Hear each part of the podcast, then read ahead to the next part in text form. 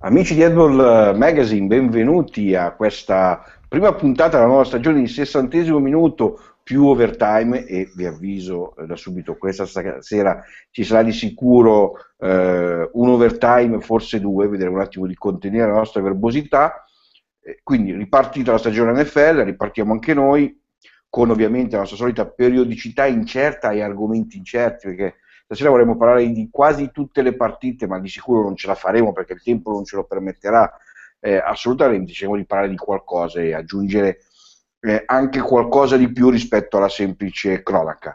Questa sera qui con me Giovanni Ganci per discutere di storia del prolato ci sono Gabriele Balzarotti.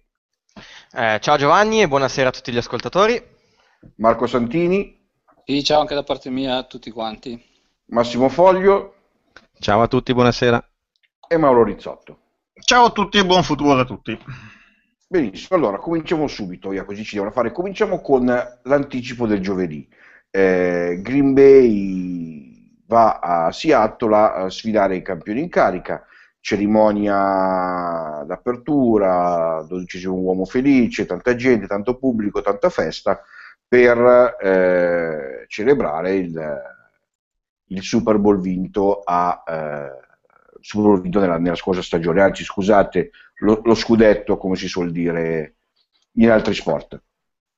Partita sulla carta, come si dice, doveva essere spettacolare, equilibrata, bella da vedere, che insomma voleva essere già un primo banco di prova per questi nuovi campioni in carica contro una squadra che l'anno scorso era comunque arrivata ai playoff, aveva perso con i 49ers, ed invece partita diciamo non c'è stata, vero Gabriele? Concordo pienamente. Green Bay doveva avere tutt'altro atteggiamento alla vigilia, invece è scesa in campo troppo rinunciataria. Il dato eclatante è il fatto che Rodgers non abbia mai tirato nella direzione di Sherman neanche una palla, quasi a volerlo evitare, quasi ad avere paura di quello che potesse fare il numero 25 dei Seahawks. Seattle ha fatto la sua partita, ha fatto una grande gara in cui ha dimostrato di avere un attacco decisamente migliorato rispetto alla scorsa stagione e ha tantissimi meriti per questa vittoria. Però io credo che Green Bay per poter confrontarsi con quelle che sono le potenze assolute della sua conference, quindi i Seahawks, San Francisco, debba decisamente alzare il suo livello di gioco e giocare in una maniera anche più aggressiva, cercando di andare a testare anche i cornerback più forti della parte avversaria. Il vero dubbio di questa partita, che ha lasciato in tutti quelli che l'hanno vista, l'hanno seguita, è quanto sia vero quello che abbiamo visto in campo. Guardate, giustamente Green Bay deve crescere. Ma sai, c'è sempre il dubbio che Seattle veramente sia riuscita a confermare quanto aveva fatto vedere. Di solito si sa che una squadra che vince un Super Bowl ha sempre un anno di relax, anzi la statistica ci dice che 7 o 8, insomma negli ultimi 7-8 anni la squadra che ha vinto il Super Bowl addirittura non è arrivata ai playoff, cioè c'è quell'anno di rilassamento, i giocatori cercano di monetizzare il loro contratto andando ad altre squadre o trattando con la propria, sono quelli di salary cap, eccetera eccetera. Quindi la vera domanda da porsi è quanto quello che abbiamo visto, soprattutto per quanto riguarda i Packers, perché Seattle ha fatto quello che doveva fare e lo ha fatto con una tranquillità incredibile, con i giocatori che li eravamo abituati a vedere, e quanto i Packers non siano quelli visti in campo. Ecco, io temo per quello che ho visto che la stagione dei Packers non sarà rose e fiori quest'anno, faranno molta fatica. Poi l'avversario non era il migliore per iniziare la stagione, ma non sono convinto che abbiano davvero tanto da migliorare, soprattutto in un attacco che ho visto molto porosa. Sì, è un dato sicuramente importante anche questo. In difesa, ad esempio, a me in difesa non sono piaciuti, secondo me non c'è stata una pressione adeguata, l'unico a non mollare mai è stato Clay Matthews, mi ha molto deluso Julius Peppers, contro tra l'altro un rookie, perché dalla sua parte aveva Justin Britt, tackle abbastanza anche sconosciuto ai tempi del draft. È assolutamente vero quello che hai detto, Giovanni, quindi Green Bay probabilmente è scesa in campo sì, con un atteggiamento rinunciatario. Vedremo se è stato solo un episodio e se è stato solo perché davanti c'erano i Seahawks o se i tifosi di Green Bay dovranno iniziare a preoccuparsi. Un'ultima cosa e poi passiamo alla prima successiva, e avviso sia i colleghi al commento che il nostro pubblico che sono dotato di cronometro per rimanere nei tempi, sono qui altrimenti arriviamo alle 10 avendo parlato di 4 partite. Un'ultima nota, prima della partita molti avevano chiesto a proprio Julius Peppers innanzitutto il come mai di questa sua nuova posizione in campo, la defensive end a linebacker seppur esterno, e se questo non avesse, insomma, andava un po' a scombinare quella che era la solita difesa dei Packers con la sua posizione. Lui aveva risposto molto risentito, dicendo di non preoccuparsi, che loro hanno lavorato tutta l'estate, tutto il training camp per questa nuova difesa, che la sua posizione assolutamente non gli era anche gradita e che quindi avrebbe fatto vedere grandi cose. Ecco, come hai detto te prima, grandi cose non le abbiamo visto. Benissimo, tolto l'anticipo di una settimana fa, passiamo alle partite della domenica e cominciamo con assolutamente un partitone, che è quello tra i New Orleans Saints e gli Atlanta Falcons, e lascio la parola a Marco. Dunque, la partita sicuramente sarà forse una delle più, anzi sicuramente la più appassionante della settimana, perché fino agli ultimi minuti ci sono stati diversi cambi di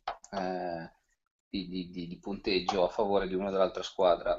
Diciamo che i Falcons rispetto all'anno scorso hanno fatto sicuramente dei passi in avanti, perché l'anno scorso all'inizio della stagione erano sicuramente anche tra le favorite ad arrivare fino in fondo e invece hanno fatto un campionato disastroso.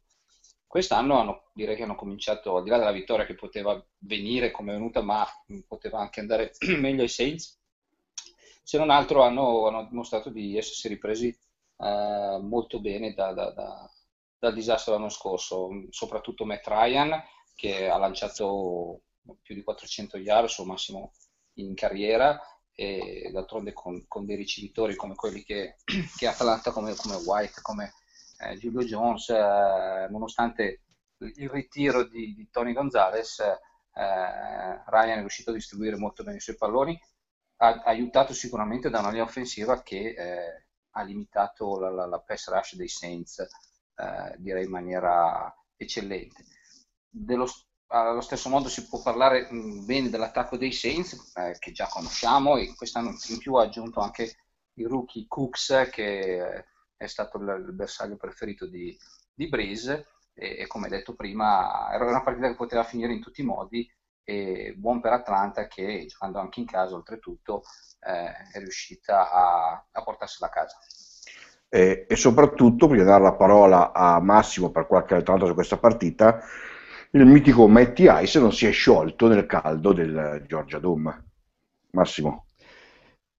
Sì, diciamo che leggendo i commenti durante la partita tutti si aspettavano il classico choke di Ryan, come diciamo siamo abituati a vedere, ma è una cosa che gli imputano abbastanza, no? Non saper chiudere le partite, non saper portare a casa la vittoria nei momenti importanti. Invece questa settimana ha lanciato 448 yard, record di Atlanta, ma soprattutto da incorniciare il secondo tempo, quello dove i suoi detrattori dicevano che avrebbe dovuto implodere, no? Il suo secondo tempo è stato un 20/27 per 263 yard e 2 touchdown, dei totali che fanno invidia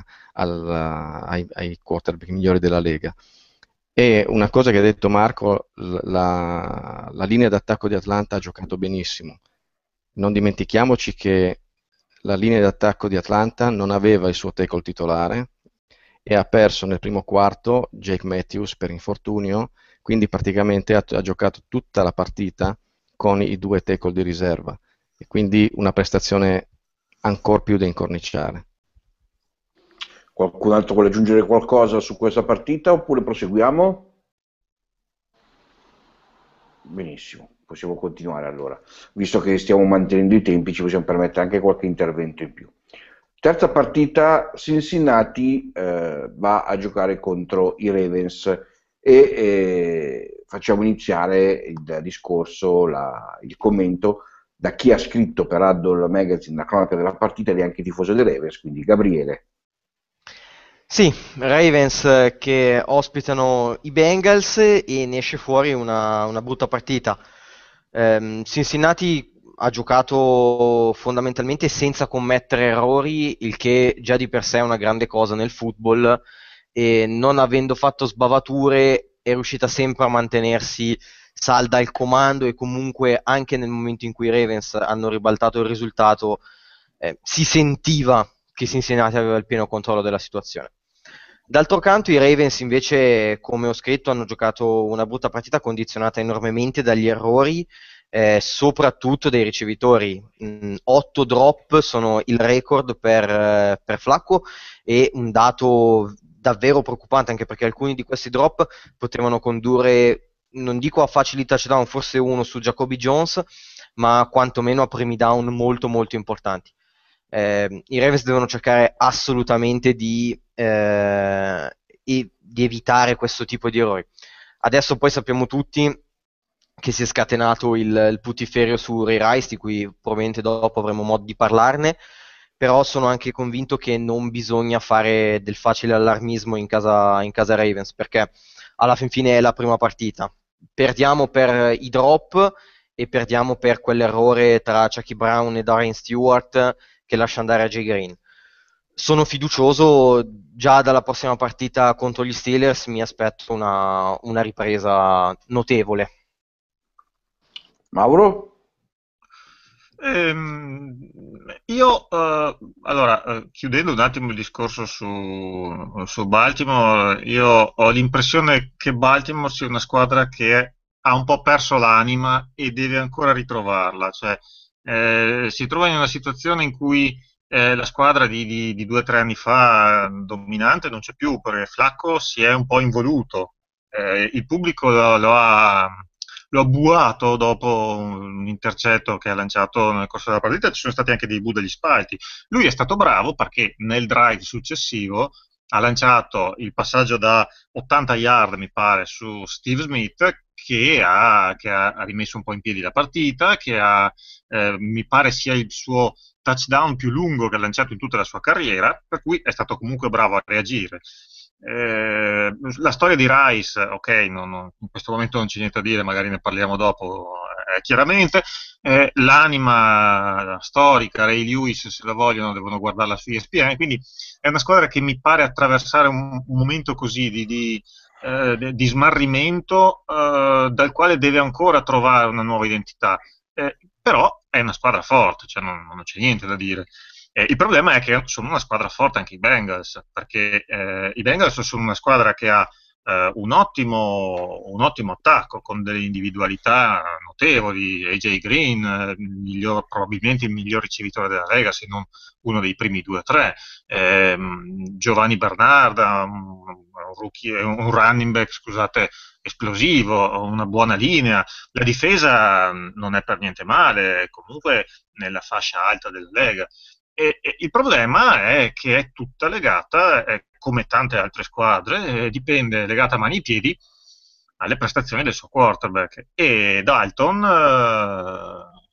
tra alti e bassi, non ha mantenuto le attese forti che c'erano su di lui. Ieri ha fatto tanta fatica all'inizio, cioè, ha fatto 15 punti su 5 field goal. Poi alla fine, da quello che si legge nelle cronache, si sono trovati nell'huddle e Jay Green ha detto: ok ragazzi, ci basta un gioco, facciamolo. E in quel gioco Dalton gli ha lanciato un pallone lungo, lui l'ha preso, ha fatto 2 o 3 finte entusiasmanti, ha messo a sedere tutti quanti e ha segnato il touchdown, che poi è stata la vittoria. Cincinnati è una squadra così, cioè può combinare di tutto e può combinare di tutto nel verso opposto. Sono sicuramente forti, bisognerà vedere dove arrivano. Adesso una giornata forse è un po' presto per giudicarlo, però perlomeno hanno cominciato con una vittoria contro una rivale in division. E queste due squadre la settimana prossima hanno già un, diciamo, per i Bengals un'importante partita per provare se questa vittoria è frutto tanto del loro lavoro quanto di quanto ha concesso i Ravens, ma anche gli stessi Ravens hanno una partita non da poco, perché vedo adesso il calendario, la prossima giovedì notte hanno Pittsburgh, quindi è una delle rivalità peggiori, cioè, esatto, sentitissima. Probabilmente, poi lasciamo così a Gabriele per chiudere, era l'avversario meno indicato in questa fase, mentre invece, prima di far chiudere Gabriele l'argomento, i Bengals aspettano i Falcons, insomma, quindi anche quella una partita domenica alle 7 ora nostra, anche quella non male da vedere. Gabriele, a chiudere sulla prossima dei Ravens. Per i Ravens giovedì è già una situazione di vincere o vincere, non possiamo permetterci assolutamente di andare 0-2, soprattutto contro due rivali divisionali. Adesso non mi ricordo se giochiamo anche la prossima in casa, perché gli Steelers hanno giocato in casa anche loro, quindi non so chi di noi due vada a giocare in casa, però diventa fondamentale vincere, e io spero, cioè da tifoso anche, che affrontare una squadra come Pittsburgh con tutta la rivalità, con tutto il background che c'è, possa portare i Ravens a vincere questa partita, perché sarà fondamentale. Comunque giocate a casa vostra, non a casa di Atlanta. Benissimo. Perfetto. Continuiamo, siamo arrivati alla quarta partita e i Giants volano a Detroit per affrontare i Lions e ne escono con le ossa rotte. Punteggio 35-14, un primo tempo anche teoricamente aperto che si chiude sul 14-7, ma mai e poi mai i Giants sono apparsi in partita. È vero che per del genere si possono descrivere usando un cognome, ma no, che dico un cognome, un soprannome che è Megatron, perché quando un giocatore porta a casa 164 yard con 7 ricezioni e 2 touchdown, c'è poco da dire. Poi ovviamente non stiamo qua a fare il panegirico, bravo chi lancia la palla, brava in attacco che protegge, bravo gli altri ricevitori che permettono comunque di essere libero, tutto quello che volete, però alla fine è lui che porta a casa 164 yard e 2 touchdown e addirittura una ricezione da circa da 67 yard. Ma tutti i Lions sono stati veramente sul pezzo, voglio dire, hanno fatto quello che devono fare senza nessun problema, ecco, diciamo che non hanno avuto assolutamente nessun tipo di problema nel muovere il pallone e di difendere. Dall'altra parte dei Giants, per cui non so davvero più cosa dire, cioè quella squadra si è incartata, e secondo me, lo dico molto chiaramente, ma l'ho detto anche negli anni scorsi, nelle puntate scorse della scorsa stagione, il problema sta nel manico. Coughlin deve andare via, finché arriverà lui a gestire tutto, difficilmente questa squadra potrà sfruttare quel poco che gli è rimasto come anni di gioco dei suoi giocatori più forti. Credo che per il Giants sarà un'altra stagione mediocre, poi ovviamente i conti li faremo alla fine e tireremo fuori la realizzazione di questa puntata, ma soprattutto non ho visto una scintilla, un qualcosa in cui si può dire vabbè, si è perso contro un'altra squadra, ma insomma c'è qualcosa che può germogliare, che può fiorire. Ecco, con i Giants proprio non l'ho visto, ho fatto fatica a vederlo, e vedo che i tifosi, sapete che New York è la piazza peggiore in cui essere un giocatore professionista di qualsiasi sport, hanno ovviamente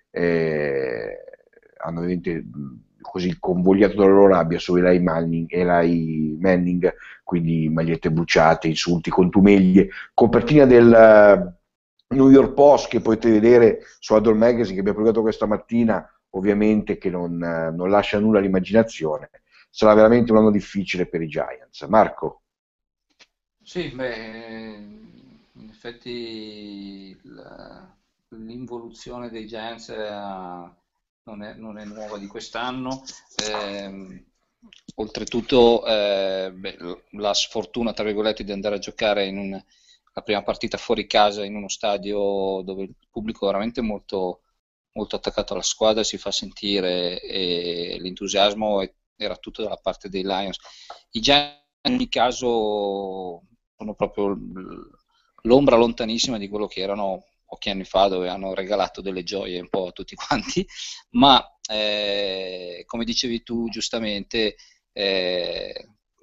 Coughlin ha fatto il suo tempo bellissimo, ha vinto 2 Super Bowl, non si può dire niente a quell'uomo, è una mente del football, è una delle più brillanti comunque viste negli ultimi tempi, e però un certo genere di rapporti nelle squadre, nelle società eccetera, dopo un po' devono essere gestiti in maniera differente, e bisogna avere il coraggio di cambiare, e anche Manning l'ho visto veramente male. È vero che comunque non dispone di un attacco tra i più forti che ha avuto in carriera, perché il running game insomma è un po' deficitario, quando prima è sempre stata la forza principale di New York.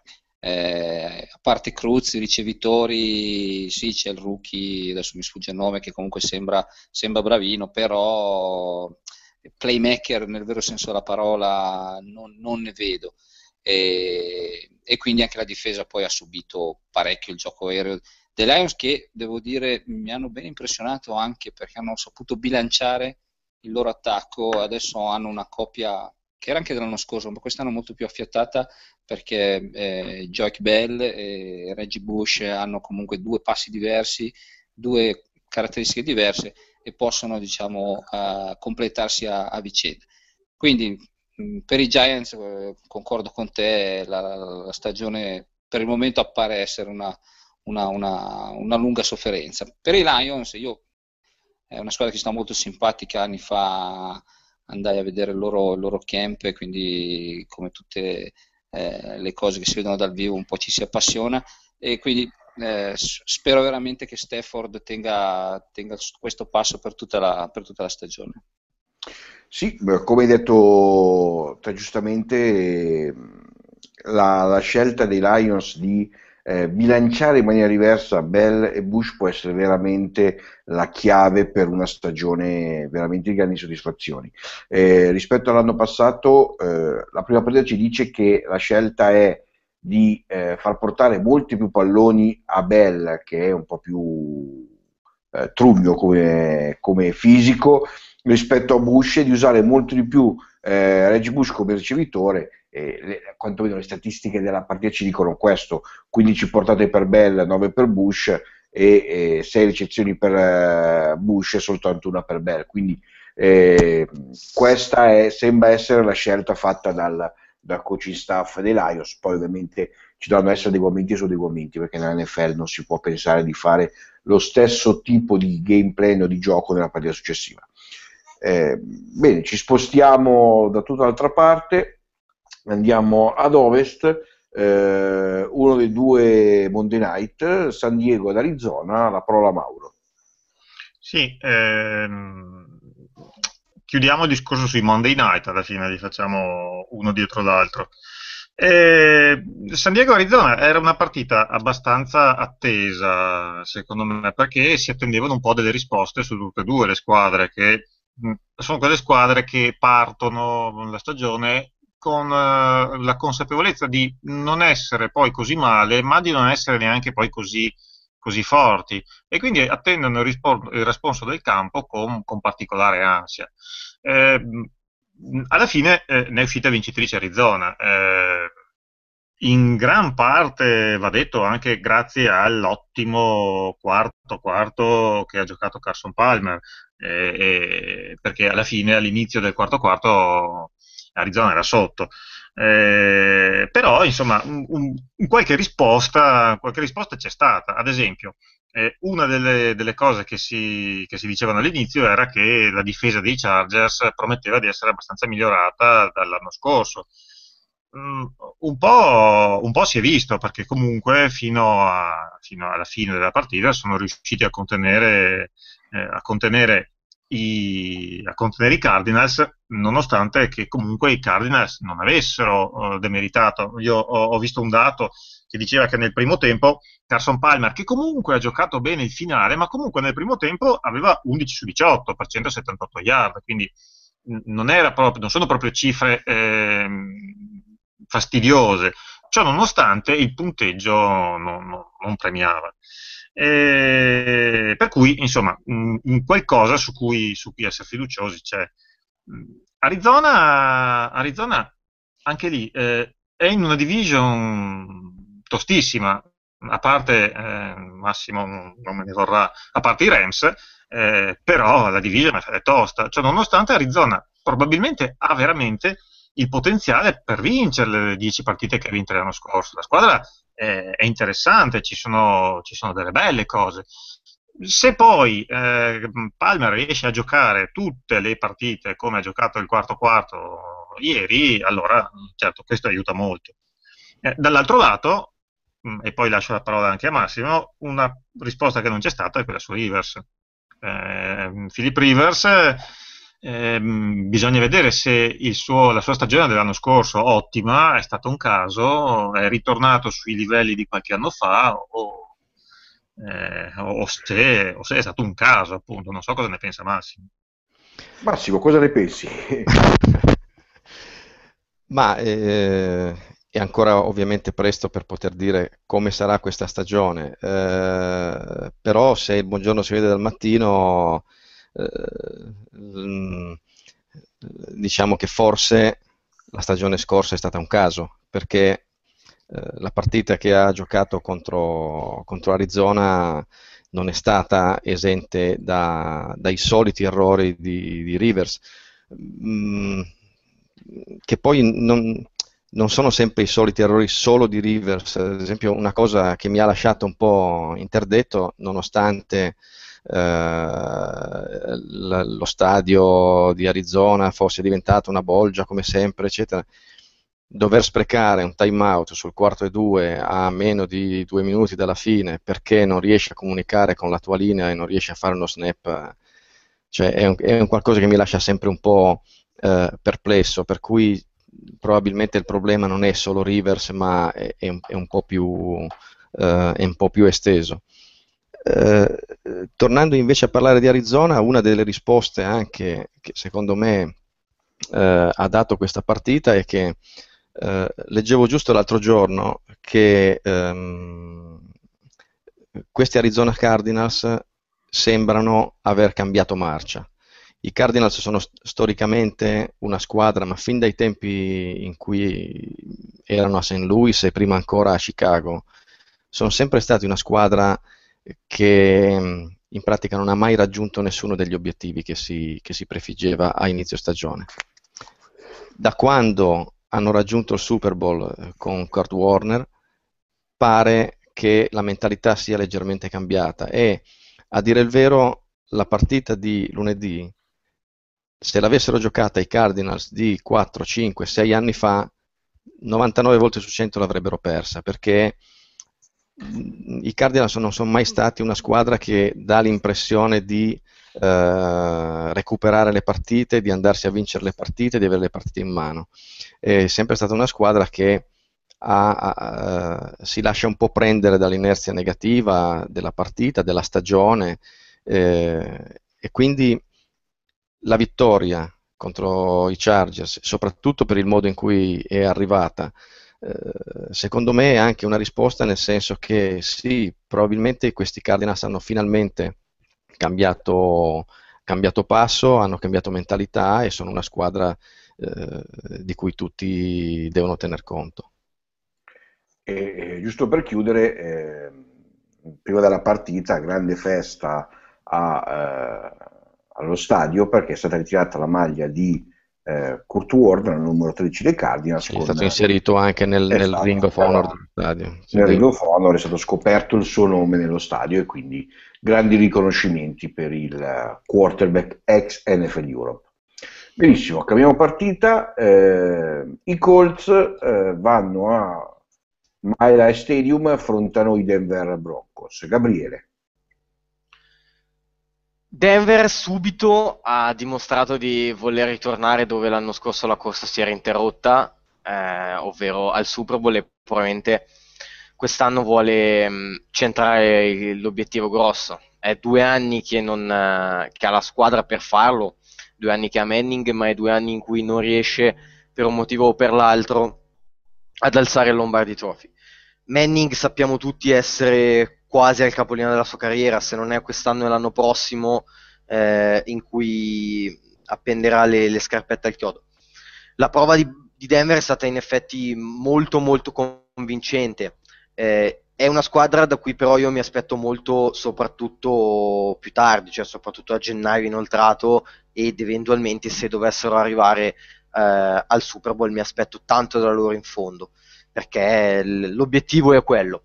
Quello che sorprende di questi Broncos è stata la ottima difesa che hanno messo in campo, hanno concesso solamente 24 punti, ma già quando il risultato era ormai in saccoccia a partire dal secondo quarto.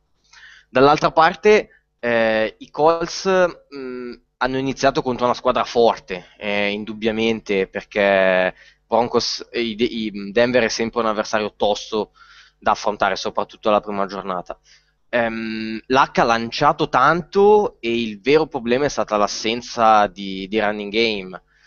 Trent Richardson, da cui ci si aspetta veramente tantissimo di Indianapolis, ha giocato un'altra partita brutta con solo 6 portate per 20 yard e una media di 3-3, che è veramente poco da un giocatore che è stato terza scelta assoluta.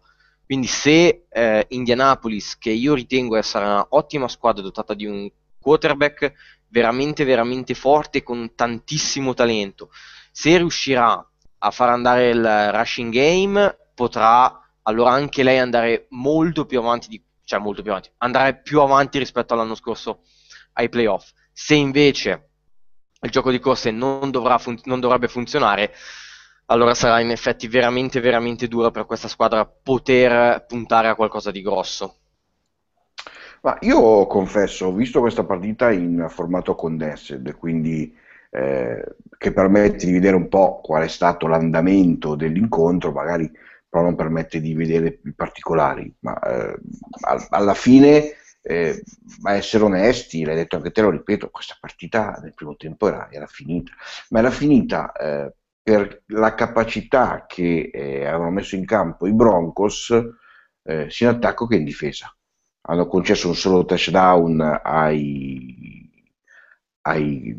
Colts, e in attacco hanno fatto quello che avevano voluto. Manning aveva trovato fino a 5 diversi bersagli, se ricordo, con un Julius Thomas stratosferico, ma anche un Emmanuel Sanders che si è dato molto da fare, e così via tutto il resto, con un gioco di corse che Monty Ball ha reso abbastanza solido, non con grandi numeri, però insomma sempre con quello che serve quando serve, che poi alla fine è quello che si chiede fondamentalmente a un running back. La partita era chiusa, un'incapacità assoluta dei Colts di muovere il pallone, e invece la facilità con il quale i Broncos segnavano.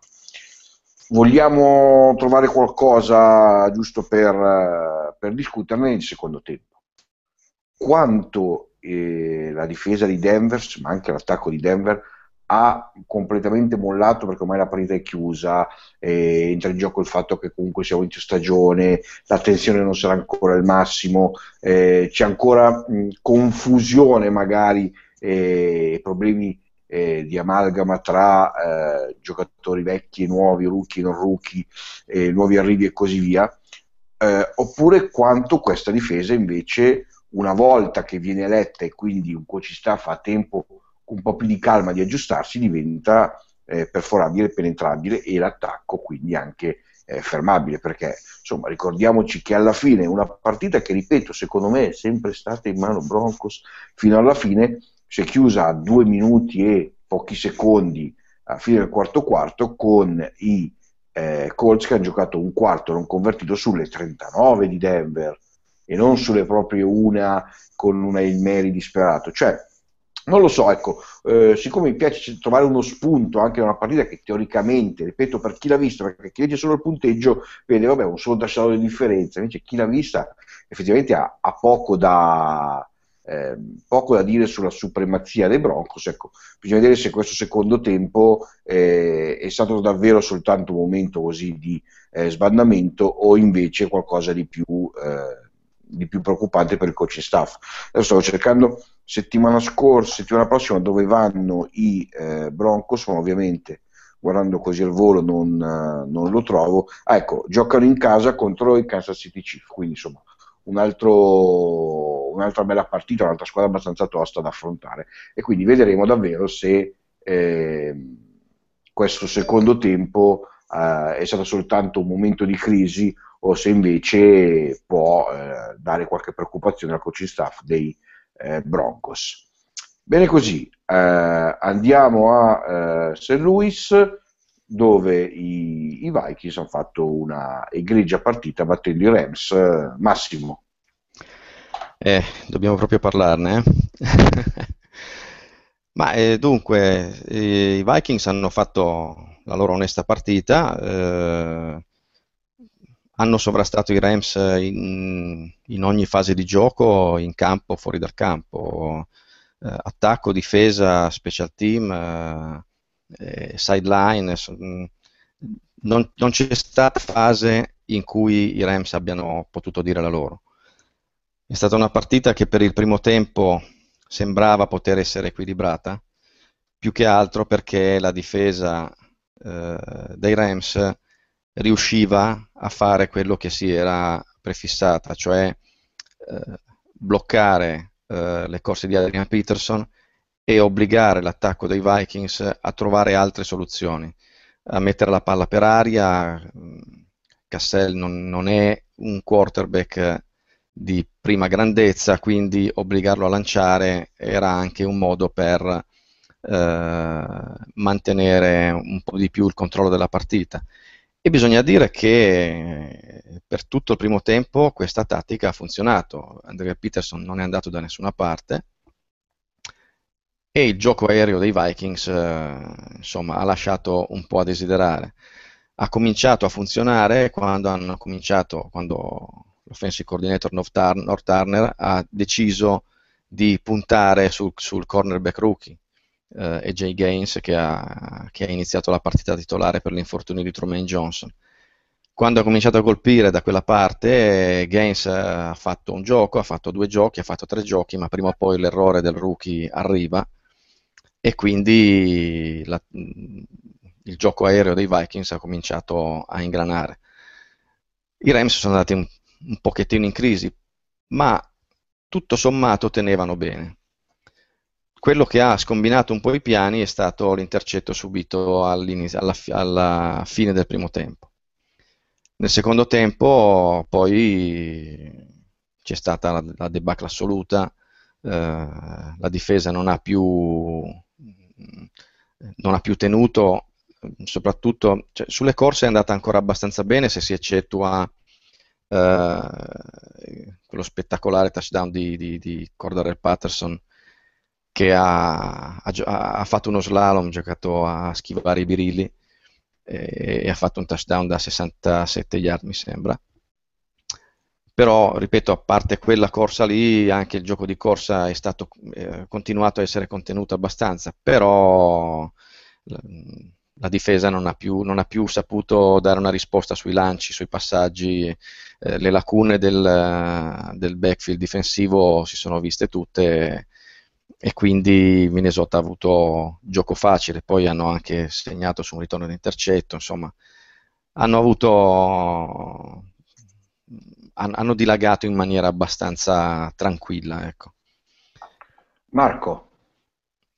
Io penso che Massimo abbia già ampiamente detto tutto quello che c'era da dire su questa partita. Parlo un po' più dei Vikings, visto che i Rams li ha già sviscerati lui. I Vikings si presentano a questa stagione, diciamo, innanzitutto col cambio di allenatore, che ha un'ottima mente difensiva, ma ovviamente i nomi grossi sono dall'altra parte del pallone, e c'è sempre l'incognita del quarterback che, come diceva giustamente Massi prima, Cassell non è che si possa considerare un quarterback d'elite. Vedremo poi se durante la stagione ci sarà necessità di far scendere in campo Bridgewater, che diciamo nella pre-season non si è comportato malissimo. Ovviamente Peterson è la stella numero uno, ma questo Patterson già l'anno scorso aveva fatto intravedere grandissime doti atletiche, come hanno detto nella cronaca, un ritornatore nel corpo di un ricevitore, e quindi è un'arma che viene utilizzata così come facevano i Vikings con Percy Harvin, diciamo dovunque sia possibile, nei ritorni, nelle corse e nelle ricezioni. In difesa se n'è andato Jared Allen, però si è vista nella prima partita la sottrazione non ha pesato più di tanto sulla forza di questa squadra, e quindi è ovvio che, come questo discorso poi vale per tutte quante le squadre analizzate, la prima partita può dire tanto ma non deve dire molto, nel senso che i veri valori, quando cominceranno a incrociarsi le squadre, salteranno fuori. Di certo i Rams non sono stati fortunati col quarterback, già in partenza con Bradford. Pare che il sia fatto male, ma si dice che forse è stato panchinato per demeriti sportivi, e quindi senza forse e quindi diciamo che non è che sia stato un test di quelli più provati, anche se, come diceva giustamente Massimo, fino a metà partita anche i Vikings, tra penalità, tra sack subiti e errori vari, non è che ci abbiano impressionato più di tanto. Benissimo, passiamo oltre, ritorniamo sulla costa est. I Patriots prendono l'aereo, viaggiano fino a Miami, incontrano i Dolphins e Mauro ci racconta la partita. Allora, mi sia concesso iniziare con una citazione: Miami Dolphins, Miami Dolphins, Miami Dolphins number one. Messo così a riposo il tifoso che c'è in me, la partita, secondo me, può essere vista in un modo molto semplice. Se prendiamo le due squadre e scambiamo i quarterback, esce un massacro. E questo, secondo me, è sintomatico di quanto potenziale ci possa essere a Miami e di quanto invece sia forte Tom Brady a mascherare un cast di supporto che quest'anno non è forte come gli altri anni.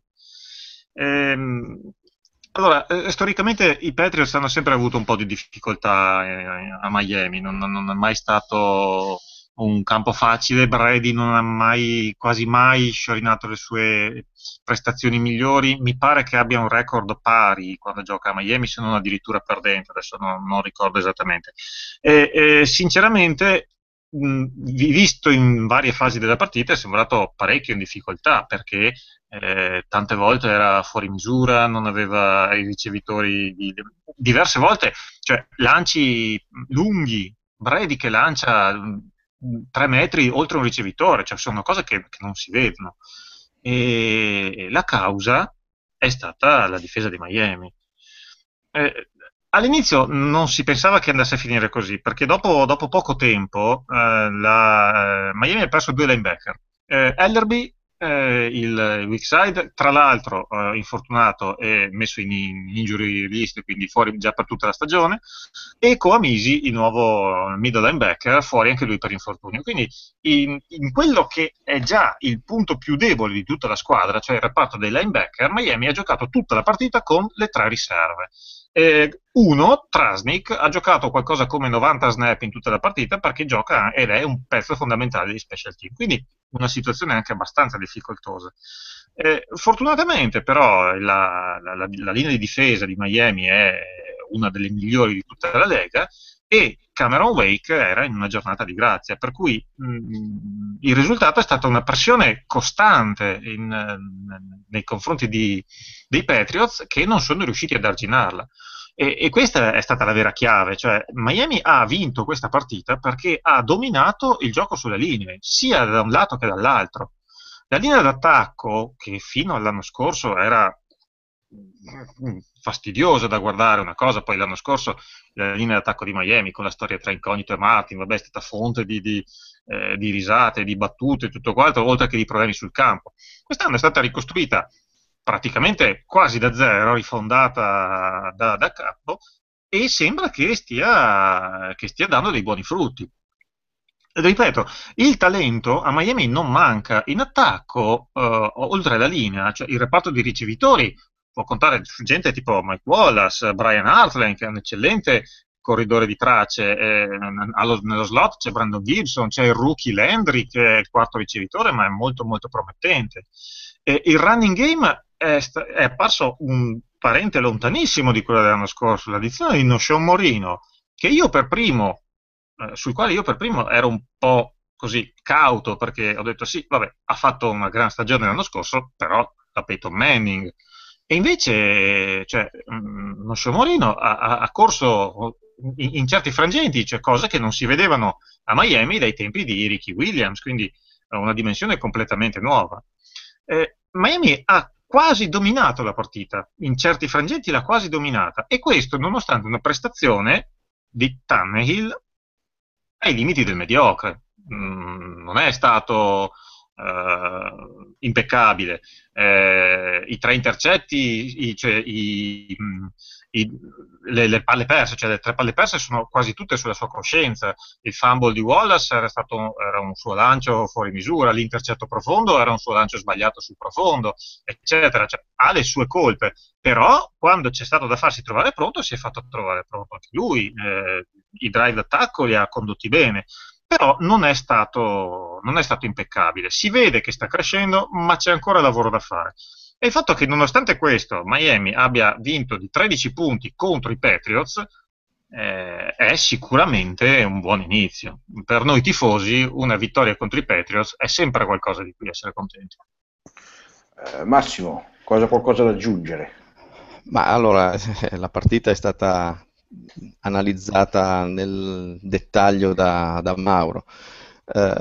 Io mi limito a riportare un dato che ho letto su qualche sito in questi giorni dopo la partita. Sicuramente è un dato curioso, ma dice che i Dolphins nelle partite casalinghe nel mese di settembre avevano una tradizione vincente, dominante, quando le giocavano all'una.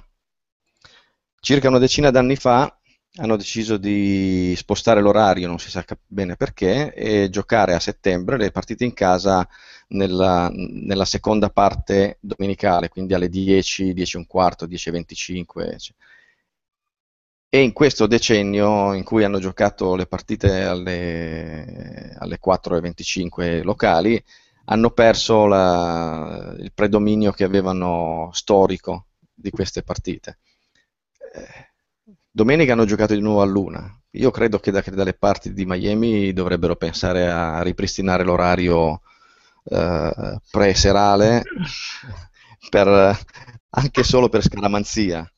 Sì, ma non è solo questione di scaramanzia, no, certo. Pensavo anche guardando la partita, cioè alla fine giocare in settembre all'1 del pomeriggio a Miami è un po' come giocare in dicembre a Foxborough, cioè, alla fine anche noi abbiamo il nostro piccolo vantaggio ambientale e è giusto sfruttarlo. Infatti a me non veniva in mente Foxborough, mi veniva in mente la Frozen Tundra, ecco. Da una parte c'era la Frozen Tundra, dall'altra parte c'era il Buffalo, voglio dire, ce ne sono posti. Anche Minnesota quest'anno, che hanno lo stadio scoperto, non sarà male. Non sarà male, sì. Benissimo, cambiamo partita. I Raiders prendono un aereo, attraversano tutti gli Stati Uniti e vanno a giocare contro i Jets. Marco. Allora, il primo commento è... Dunque, diciamo che la tradizione delle partite dei Raiders giocate a Est è... diciamo piuttosto negativa, nel senso che credo questa era la 14ª sconfitta consecutiva in una partita giocata a Est alla famosa 1 del pomeriggio. Oltretutto tante di queste partite sia fatte a Miami che in altri posti gli allenatori avversari saggiamente hanno detto: voi avete la maglia nera, qui c'è il sole, poi giocate con la maglia nera, che noi giocavamo con la bianca. E quindi diciamo che tra tutte le cose negative che possono esserci, giocare alla una fuori casa, avere la maglia nera proprio non è una delle migliori.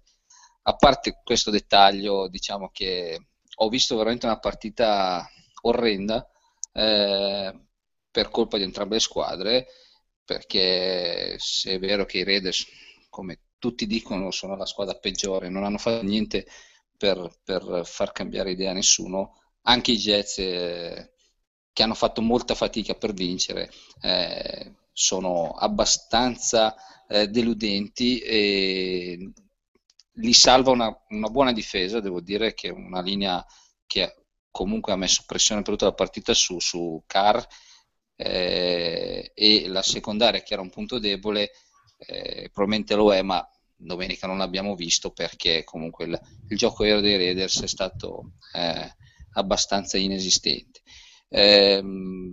Diciamo che allora ha giocato Carr perché Schaub si è fatto male al gomito e il coaching staff ha preso la palla al balzo e quindi ha detto: ok, facciamo partire il ragazzino, che devo dire non mi è dispiaciuto. Purtroppo la linea è qualcosa di terrificante, quindi il tempo per lanciare era poco. In più ho visto veramente del conservativismo spinto, nel senso che per quasi tutta la partita gli hanno fatto fare lanci e lancetti da poche yard, quindi diciamo che non si è visto tutto il potenziale di questo ragazzo.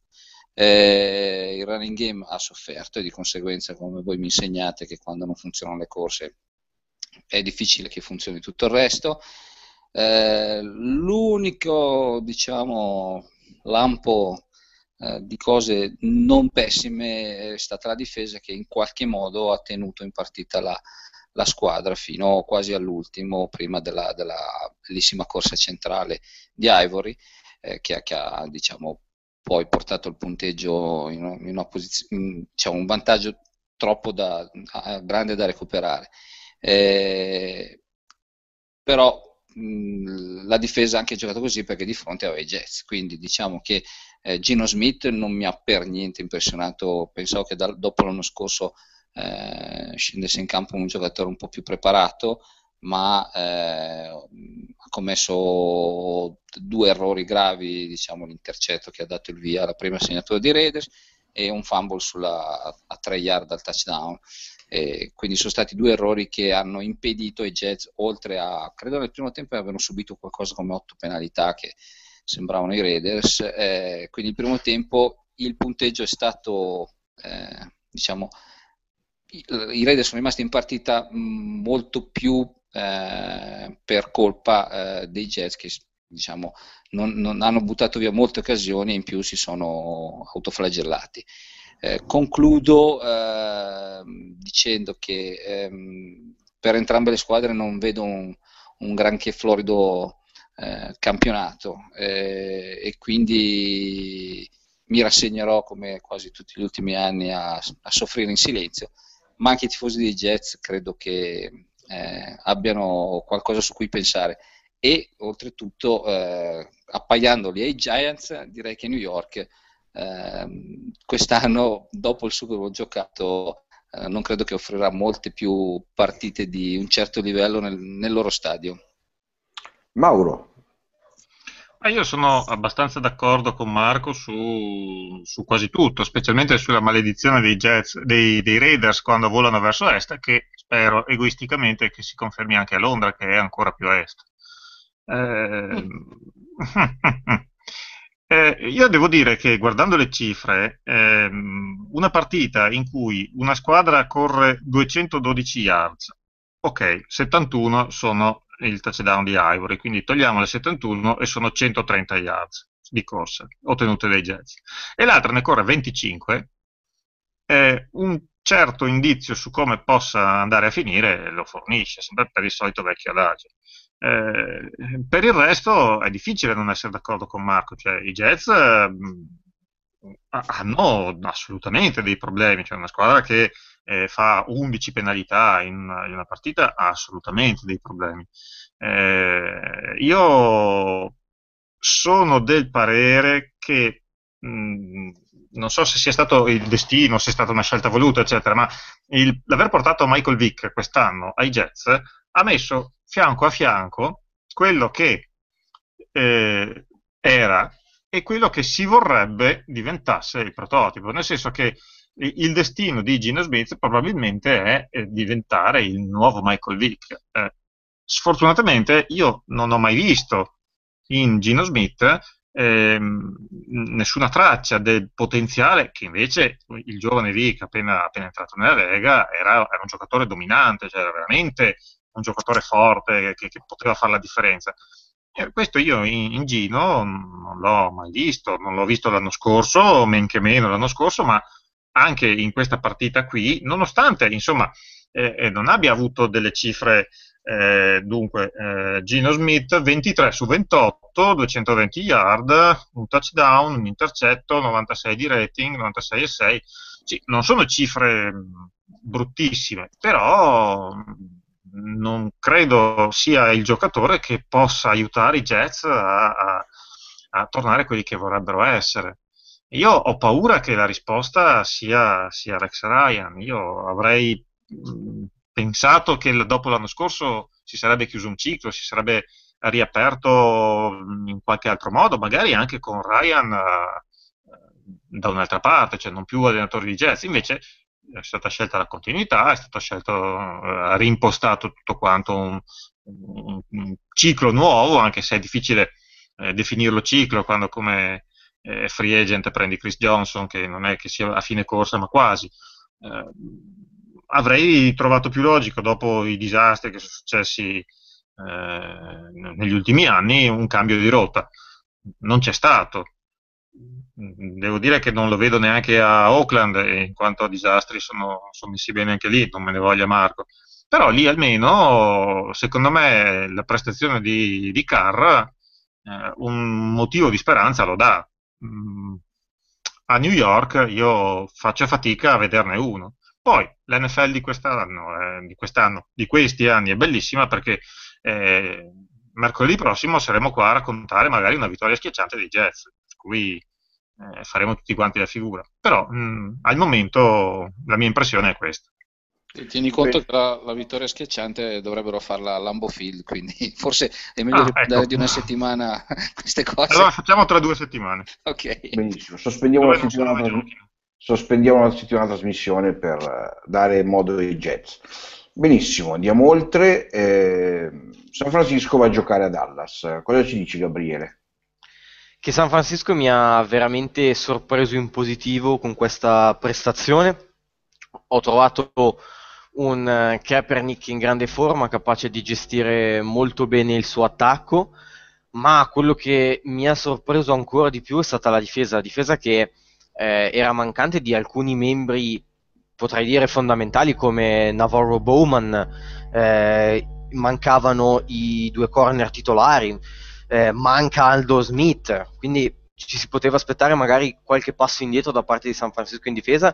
Invece provoca un fumble, 3 intercetti, mette costantemente sotto pressione Romo, dà avvio al punteggio, perché il primo touchdown arriva su il fumble recuperato da Chris Culliver e riportato poi per 35 yard in end zone, che manda in discesa poi la sala di San Francisco. Mi ha veramente sorpresa come squadra, e all'inizio dell'anno io pensavo potesse sì fare una grande stagione, perché San Francisco è da 3 anni che è uno squadrone, ma non credevo potesse andare fino in fondo, a meno che Kaepernick non avesse fatto quel salto di qualità che tanti si aspettano. A me Kaepernick è un giocatore che piace molto, e sono convinto che magari, se non quest'anno, l'anno prossimo possa veramente fare il botto. Però mi ha sorpreso veramente questa difesa. La difesa di San Francisco è sempre stato un marchio di fabbrica importante per i 49ers, ma il fatto che sia riuscita a stare così bene contro comunque un attacco di Dallas che ha dei nomi relativamente importanti, anche se alcuni molto importanti come Jason Witten, Dez Bryant, lo stesso DeMarco Murray. Tony Romo, con tutti i suoi contro, ha comunque qualche, poi è un quarterback navigato, quindi la prova della difesa di San Francisco, mancante di così tanti elementi titolari, mi ha veramente sorpreso. Dall'altra parte troviamo una Dallas difficile da spiegare.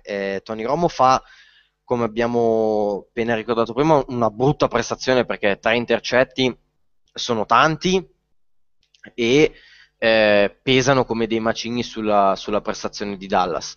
Per il resto il gioco di passaggi non riesce mai ad essere incisivo. Romo cerca tanti ricevitori, però nessuno è andato sopra le 60 yard.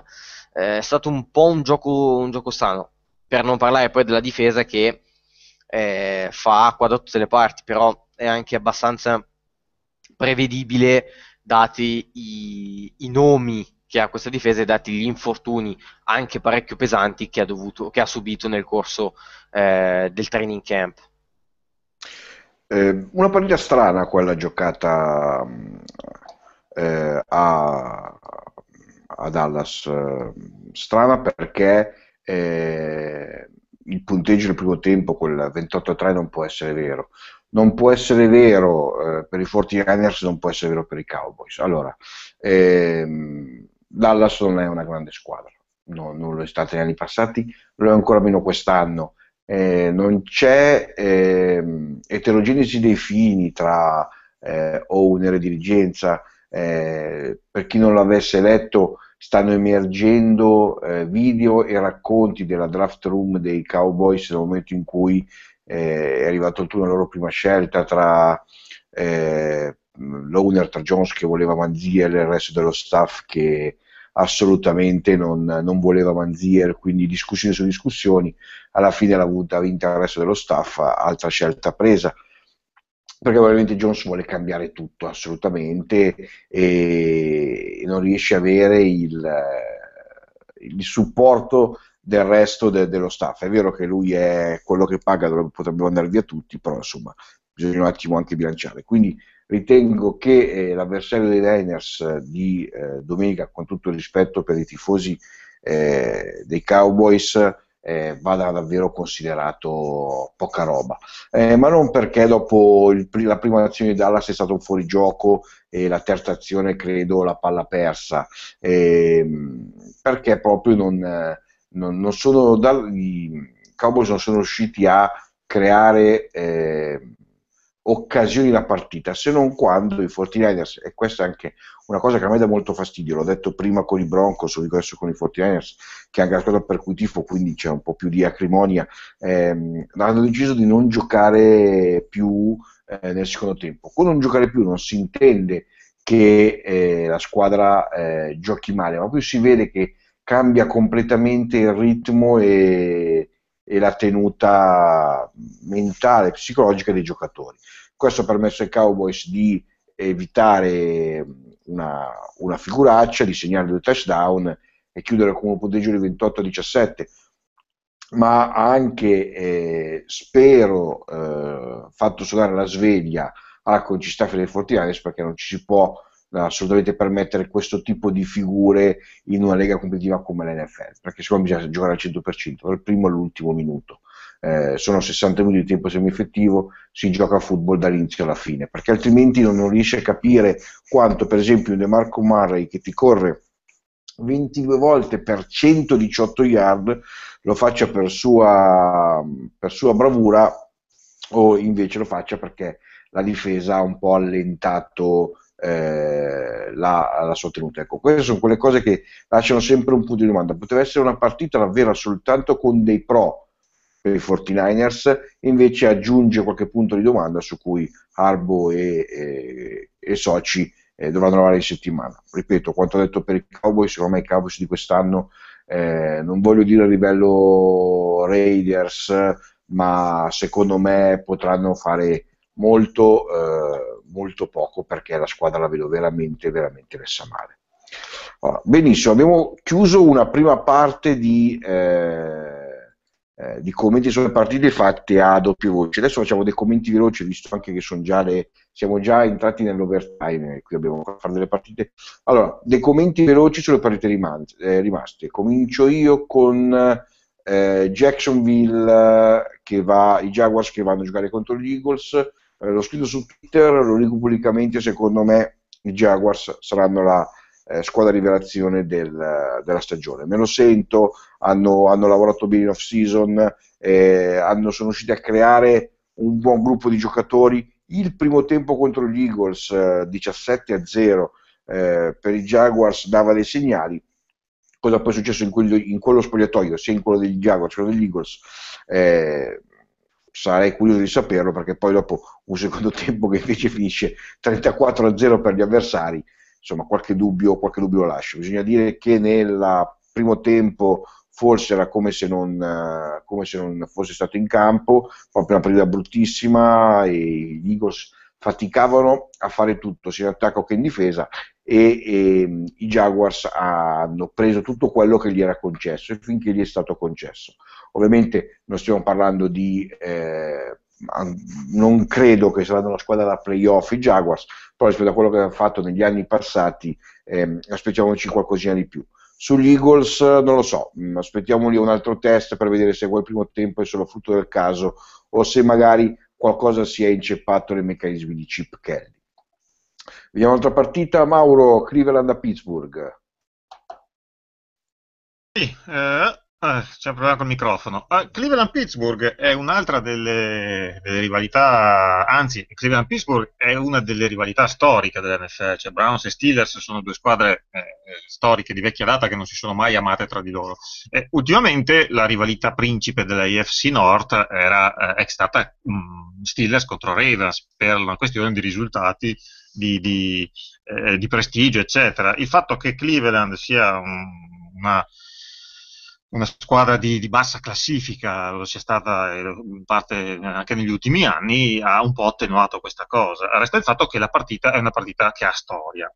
La storia della partita però era anche che Cleveland arrivava a questa partita con 9 sconfitte consecutive nell'opening, che era il record di tutti i tempi. Con questa fa 10 ed ha stracciato anche questa barriera. Però l'ha stracciata in un modo strano, perché all'inizio è stata una partita a due volti, a due facce. All'inizio Pittsburgh all'intervallo era già 27-3. Cioè così, pam pam, senza neanche colpo a ferire, cioè giocando come gioca Pittsburgh.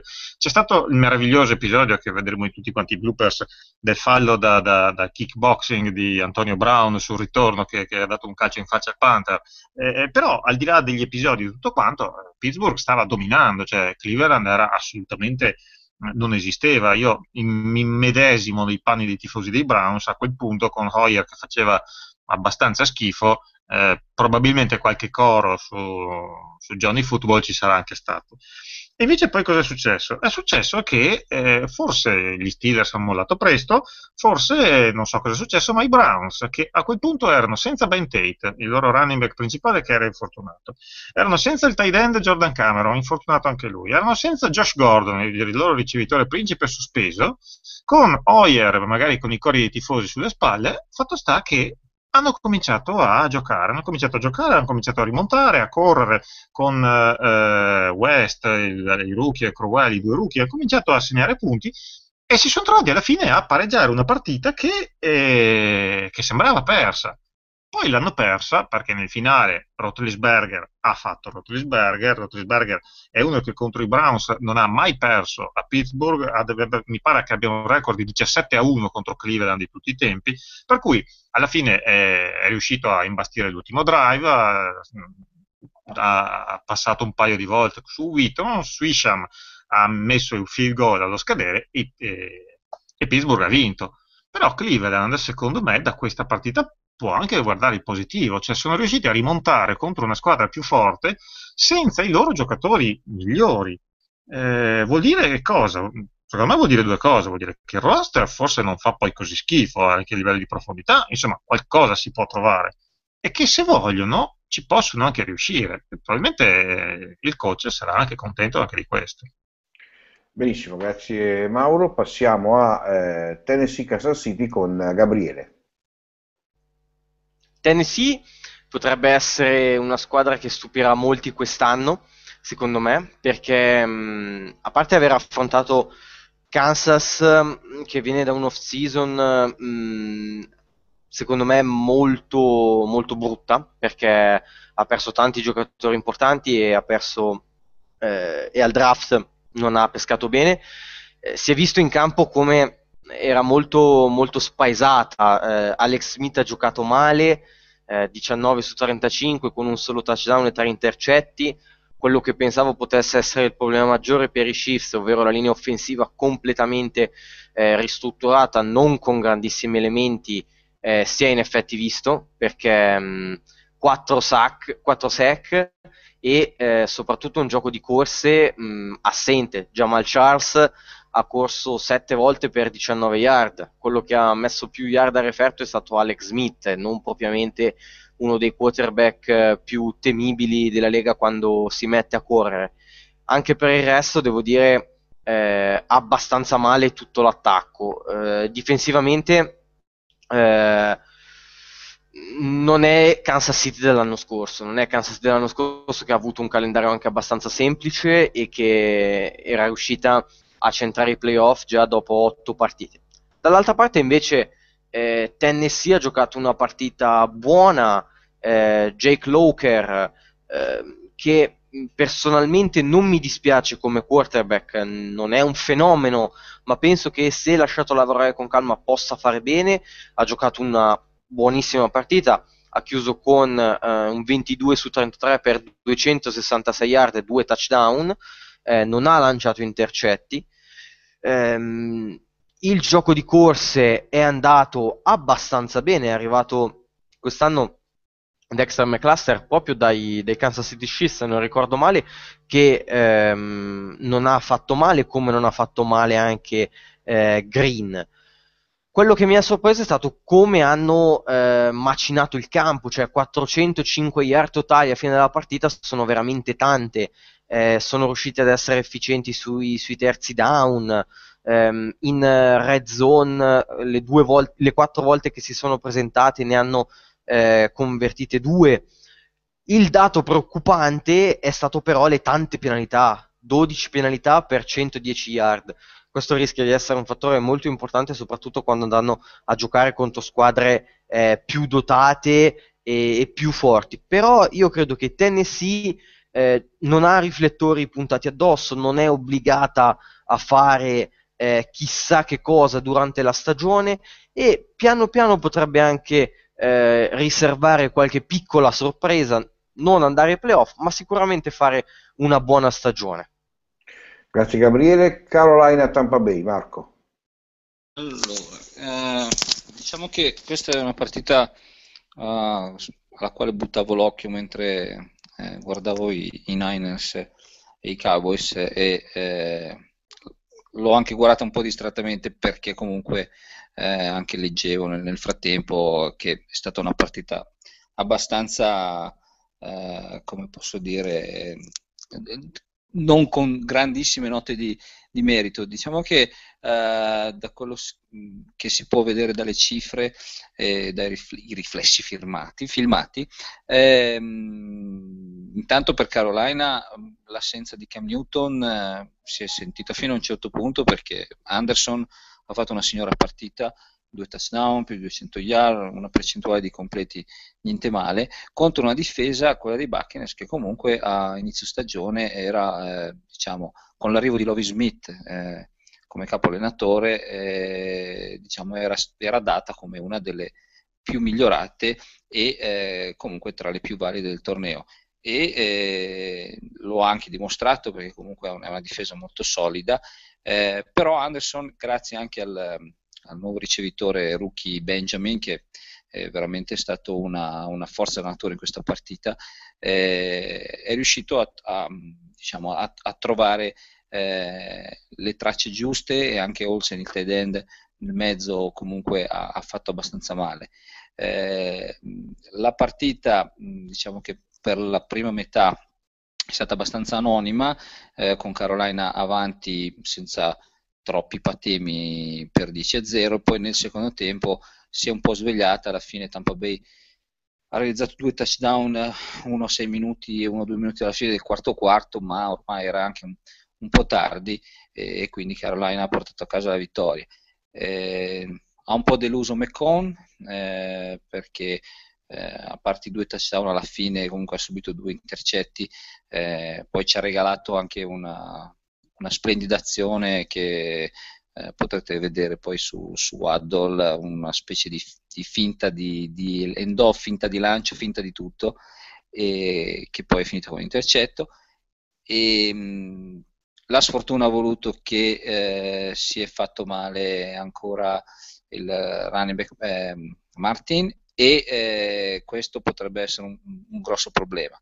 L'attacco aereo in teoria doveva essere una delle forze di questa squadra, con il rookie Evans, ex compagno di squadra di Mandiel, Vincent Jackson e il nuovo tight end Jenkins, anche lui rookie. Però, ripeto, la situazione quarterback è un po' complicata, perché dietro McCone c'è comunque Glennon, che ha fatto vedere qualcosina di buono l'anno scorso, ma non lo so, io tutte le volte che vedo giocare mi sembra così gracile che lo vedo sempre tanto così dal morire in campo. Niente, quindi diciamo che Carolina in ogni caso mi ha fatto una buona impressione. Adesso bisognerà vedere se con il rientro di Newton come cambierà il loro gioco e se saranno in grado di giocare una division che tutto sommato li può vedere anche disputare un buon campionato. Buffalo contro Chicago, Massimo, e prima di farti iniziare ti passo la domanda di un nostro ascoltatore che chiede se la stagione dei Bears sarà molto Cutler dipendente. Ma la partita fra Buffalo e Chicago è stata l'esempio lampante di quanto la pre-season non conti assolutamente nulla. Era una forse delle più scontate in sede di pronostico. Quasi tutti davano Chicago vincenti abbastanza in scioltezza, ma così non è stato, e Buffalo invece doveva essere la vittima sacrificale, e dopo aver passato tutto il camp e tutta la pre-season a fare a cazzotti tra compagni di squadra, discussioni del front office, sembrava una franchigia un po' allo sbando. E invece dopo 3 o 4 azioni, come si dice in gergo, di studio, è riuscita a tirar fuori la partita che nessuno si aspettava. Un trio di running back, Jackson, Spiller e Dixon, che hanno corso 174 yard, un quarterback, J. Manuel, che non ha fatto niente di trascendentale, ma ha fatto quello che ci si aspetta da un quarterback, non ha fatto perdere la partita alla propria squadra, e soprattutto una squadra dei Bears abbastanza irriconoscibile. Per rispondere anche alla domanda del nostro ascoltatore, il futuro di Chicago io non lo vedo tanto un problema di essere o meno Cutler dipendenti, ma soprattutto in attacco. Il problema è permettere a Cutler di riuscire a giocare. Questo non è avvenuto domenica, ha avuto un sacco di problemi in fase di protezione, la linea d'attacco dei Bears ha avuto un sacco di problemi, Cutler non aveva mai molto tempo per lanciare, poi ci si è messo anche un po' di sfortuna perché ha perso i suoi 2 ricevitori Marshall e Jeffries per tutto il secondo tempo, Marshall per una buona parte della partita, poi è rientrato, però non aveva più tanti obiettivi da colpire. Quindi io, più che chiedermi se il futuro dei Bears sarà molto Cutler dipendente, mi chiederei se sarà legato alle prestazioni complessive dell'attacco, non solo del proprio quarterback. Ok, Gabriele, a chiudere l'ultima partita Washington-Houston. Giovanni? Potrei? Sì, scusa, no, sì. Una sola sui Bills, che è una buona notizia che era arrivata nei giorni scorsi, quando poi faremo la famosa puntata dei Bills, ne parleremo ancora. Comunque pare che gli esami di Kelly istologici siano negativi e quindi pare che le cure abbiano funzionato, quindi io personalmente sono molto felice di questo. Aggiungo un'altra bella notizia per i tifosi Bills, notizia fresca fresca: la società ha una nuova proprietà per qualcosa come 1.4 billions of dollars, cioè 1.4 miliardi di dollari. Parleremo dopo di Goodell. Vai Gabriele. Sì, poco c'è da dire in effetti su Washington-Houston. Mi verrebbe da dire un nome, JJ Watt, che ha dimostrato a tutti quanto in effetti valga il suo contrattone da 100 milioni fresco fresco. Penso sia, a parte vabbè, per le cifre astronomiche, però questo è tutt'altro discorso, meritato. Ha giocato veramente una partita straordinaria, praticamente ha da solo demolito Washington, che di certo non è stata irresistibile. Griffin speravo potesse tornare in campo dopo un'estate passata a lavorare un pochino meglio, invece non ho notato assolutamente un cambiamento in positivo nelle occasioni in cui viene saccato, ma in tante altre occasioni della partita si nota come non riesca veramente a leggere la gara, non riesca veramente a leggere la difesa che gli arriva addosso, sta troppo fermo e si lascia colpire con troppa facilità. Questo rischia di essere veramente un problema per Washington, che tra l'altro dispone di un ottimo parco ricevitori, di un buonissimo running game. Probabilmente potrebbe essere arrivato il momento di provare a lanciare Kirk Cousins dal primo minuto. Chiudo velocemente su Houston, che ha fatto giocare per la prima parte di partita, fin quando non si è infortunato, la pick numero 1 di questo draft, Jadeveon Clowney. Un buon esordio fin quando ha giocato per Clowney, con un tackle for loss, velocità, esplosività. Peccato che si sia infortunato, perché andrà a saltare dalle 4 alle 6 settimane e quindi dovrà essere rimediato. Però comunque, per essere stata la prima scelta assoluta, un discreto esordio. Benissimo, allora abbiamo chiuso l'analisi più o meno approfondita delle 16 partite giocate nella prima settimana.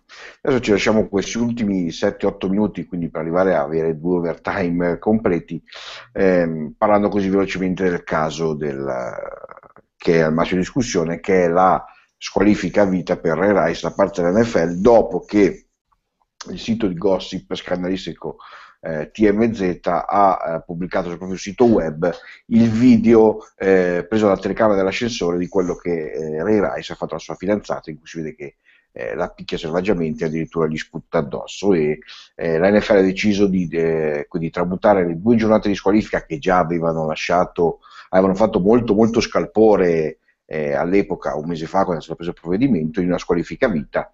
Di conseguenza i Ravens hanno licenziato Rice è stato tolto anche, con l'ultimo aggiornamento, anche dal videogioco, da Madden, è stato tolto dai roster e così via. Ma ci sono molti dubbi. Il primo dubbio è: ma è possibile che la NFL non abbia mai visto quel video?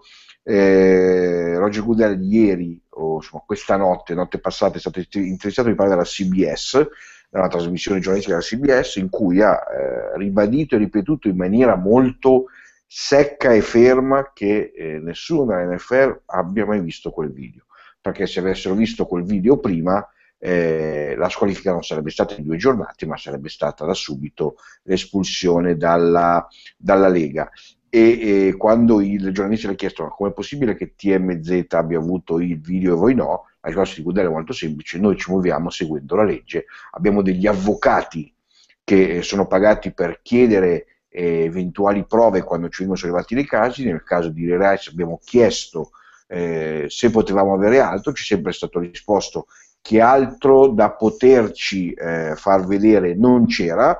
Lui ha ricordato che c'è comunque anche un'inchiesta penale, un'investigazione in corso, e quindi non è facile accedere ai documenti, e quindi, diciamo, si è tolto di dosso tutte le accuse che gli sono piovute negli ultimi giorni, sul fatto che il padre dell'FL abbia fatto il pesce del barile, come si suol dire, quindi aveva fatto finta di nulla, e quando invece lui ha sostenuto assolutamente di no. Lui si sta giocando il posto di lavoro, dicevano chiaramente, nel caso che dovesse emergere che già avessero visto questo video, ancora di più dopo le sue dichiarazioni.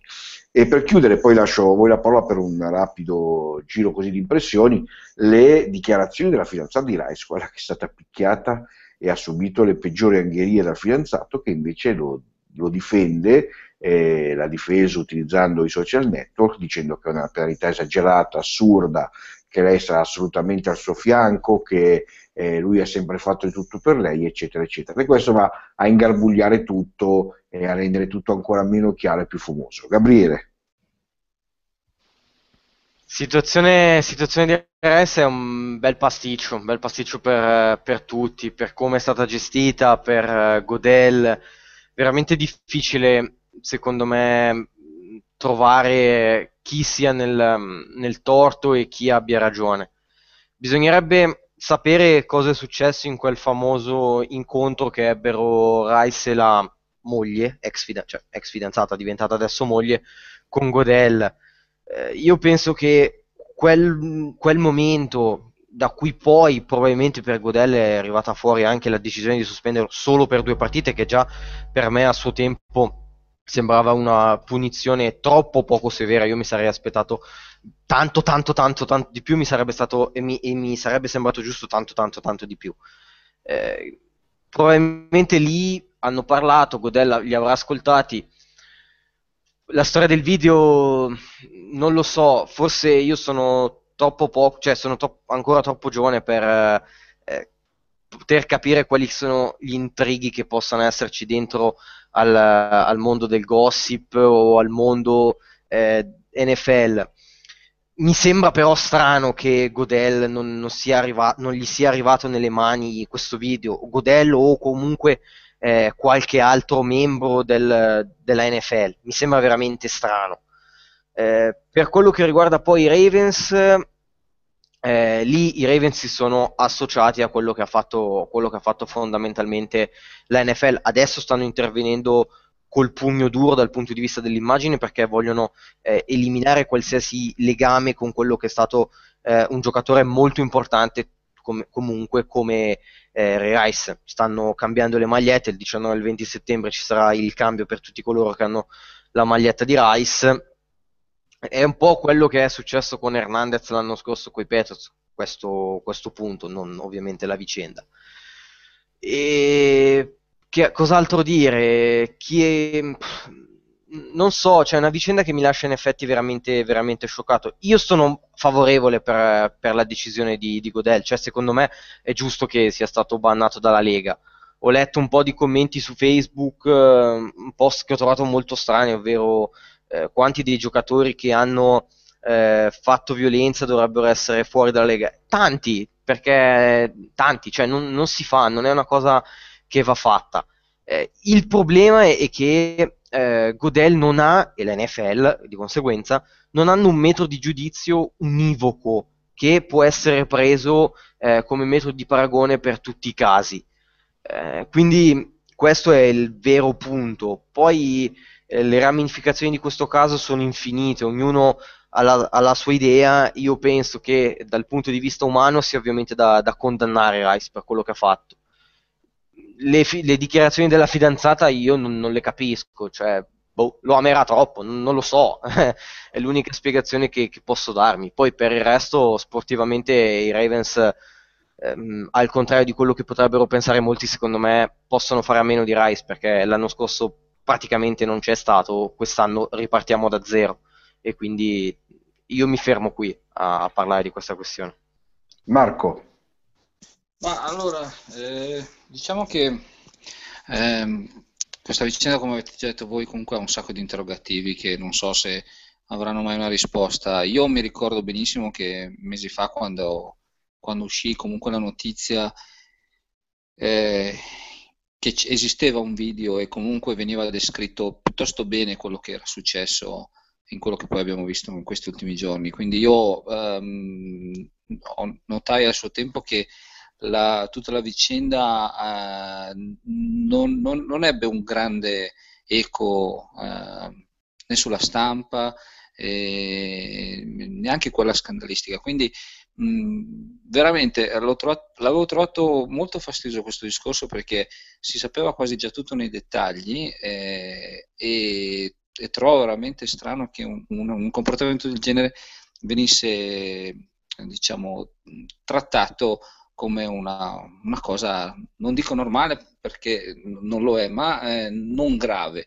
E vedere poi che altri giocatori per uso di sostanze, vuoi per diciamo migliorare le prestazioni piuttosto che altre sostanze che magari non hanno una gravità del genere, subivano, diciamo, squalifiche piuttosto pesanti, e questo tarlo mi ha sempre, in questo off-season, diciamo, mi chiedevo ma il perché questa cosa viaggiasse così sotto traccia. Non l'ho capito neanche quando ha preso 2 giornate, perché alla fine della fiera perché gliele hanno date, su che base gliele hanno date. Come diceva giustamente Gabriele, quello che lui ha confessato o meno a Godel non lo sapremo mai. Se lui ha mentito è un conto, se lui ha detto la verità e Godel ha fatto quello che ha fatto, la cosa è gravissima. E il video è stata solo, diciamo, la testimonianza che tutti hanno potuto vedere di quello che era successo, e l'indignazione è partita sin da subito. Ora, che Godel dica che il video non l'ha visto mi sembra abbastanza scontato e naturale, visto che in effetti, forse essendo una prova da processo, dire che l'avevano già visto forse non era molto conveniente. Fatico a credere che non l'abbiano visto, fatico a credere che non l'abbiano visto nemmeno i Ravens, nonostante la presa di posizione a suo tempo tutta a favore di Rice.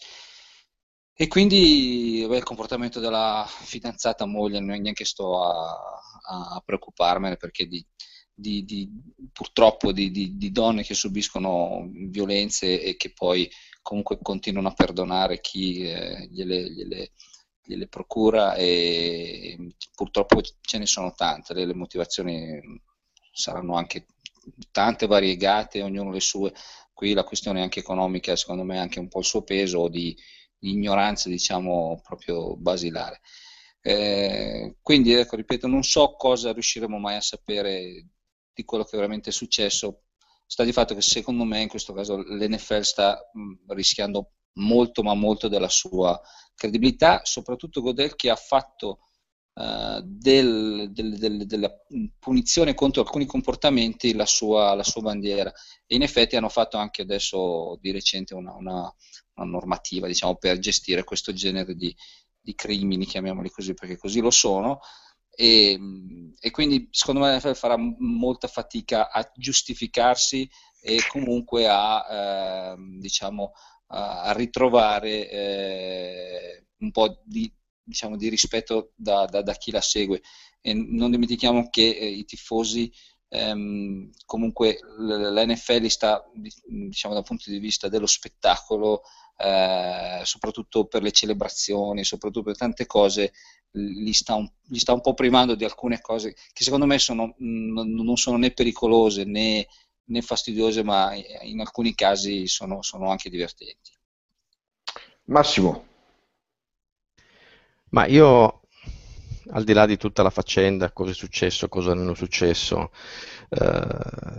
come avete già detto voi, credo che non lo sapremo mai con esattezza quello che si sono detti, eccetera. Secondo me questa è l'ulteriore dimostrazione di debolezza di Godel, in questo senso è soprannominato lo sceriffo, no? Perché vuole appunto imporre delle regole ferree, soprattutto di comportamento fuori dal campo, in campo, eccetera. Però poi il modo in cui commina le sanzioni è certe volte ridicolo, come in questo caso. Cioè, io mi faccio una domanda: un giocatore picchia la moglie, la fidanzata, la moglie, gli danno 2 giornate, esce il video, lo sospendono a tempo indeterminato. Cioè, quindi La cosa grave è che c'è il video, non che lui abbia picchiato la moglie. Non riesco a capire il metro di giudizio nel comminare penalità, nel comminare sanzioni in questo modo. Non riesco a trovare una logica, quindi al di là di quello che è successo, appunto, secondo me se era così, cioè, non riesco a trovare una logica per cui sì, ha picchiato la moglie solo 2 giornate, poi esce il video e si dice che si vede che l'ha messa KO, ah beh, allora se l'ha messa KO lo squalifichiamo a vita. C'è questo tariffario delle sanzioni, mi sembra un po' così fuori luogo, ecco. Chiudiamo il nostro giro di pareri con Mauro. Oh, io sarò rapidissimo, anche perché più o meno non ho detto tutto quanto gli altri, ma soprattutto perché io non ho sono consapevole di non aver quasi nessuna certezza su questa storia, tranne 2 o 3, una è quella ovvia che il video è, come dicono gli americani, disturbing, è proprio una cosa così che a pelle ti disturba, è fastidiosa la pelle, e l'atto che è ripreso nel video è una cosa condannabile, esecrabile, fastidiosa, eccetera, e su questo non discutiamo neanche. Un'altra certezza che ho è che non ho certezze su quello che c'è all'interno della famiglia, i rapporti all'interno tra Rice e la moglie. La dichiarazione della moglie mi hanno spiazzato, ma non tanto perché pensi che ci possa essere una specie di sindrome di Stoccolma con la donna innamorata dell'uomo o cose del genere, ma anche perché non sappiamo quali siano i rapporti tra i due, cioè, potrebbe anche essere che Rice in effetti si stia pentendo, che da quella volta i loro rapporti fossero stati limiti, cioè, non lo sappiamo, nessuno di noi sa niente su questa cosa. Mi rendo conto che vado un po' controcorrente dicendo queste cose, però è quello che penso, cioè, io non ho certezze, non ho un'opinione e non sento neanche il bisogno di averne una su questa cosa in particolare. Un'altra cosa che invece un'altra certezza che ho è che trovo abbastanza ridicola la storia del rimborso delle maglie, cioè come questo, mi si passi l'espressione, questo perbenismo all'americana, per cui rimborsiamo le maglie, cancelliamo il passato, facciamo finta che non sia successo niente, quando in realtà non è così, e questa cosa sa tutto quanto la solita pantomima legata ai soldi, e trovo la cosa abbastanza ridicola e priva di senso. Su tutto il resto credo di aver poco altro da dire. Benissimo, sono le 22:38, quindi alla fine i nostri 60 minuti sono diventati qualcosina di più. Ringrazio tutte le persone che ci hanno seguito live e hanno passato la serata insieme a noi. Tutti quelli che ci hanno ascoltato in podcast, la puntata su YouTube rimane in eterno perché nulla si cancella, ma nei prossimi giorni sarà disponibile il podcast e potete scaricarlo sia se avete iTunes che non, ecco, siamo multipiattaforma. Ringrazio Gabriele Balzarotti. Grazie Giovanni, grazie a tutti i nostri ascoltatori, spero vi siate divertiti. Marco Santini. Ringrazio a parte mia anche a tutti i colleghi e ci vediamo alla prossima. Massimo Foglio. Grazie a tutti, e invece io dico ci sentiamo alla prossima. Mauro Rizzotto. E io cosa devo dire a questo punto? Cioè, concludiamo una rassegna di cabarettisti mancati. Un saluto a tutti, è stato un piacere. Da Giovanni Ganci e da Huddle Magazine una buona notte, grazie ancora per averci seguito in diretta o ascoltato in podcast.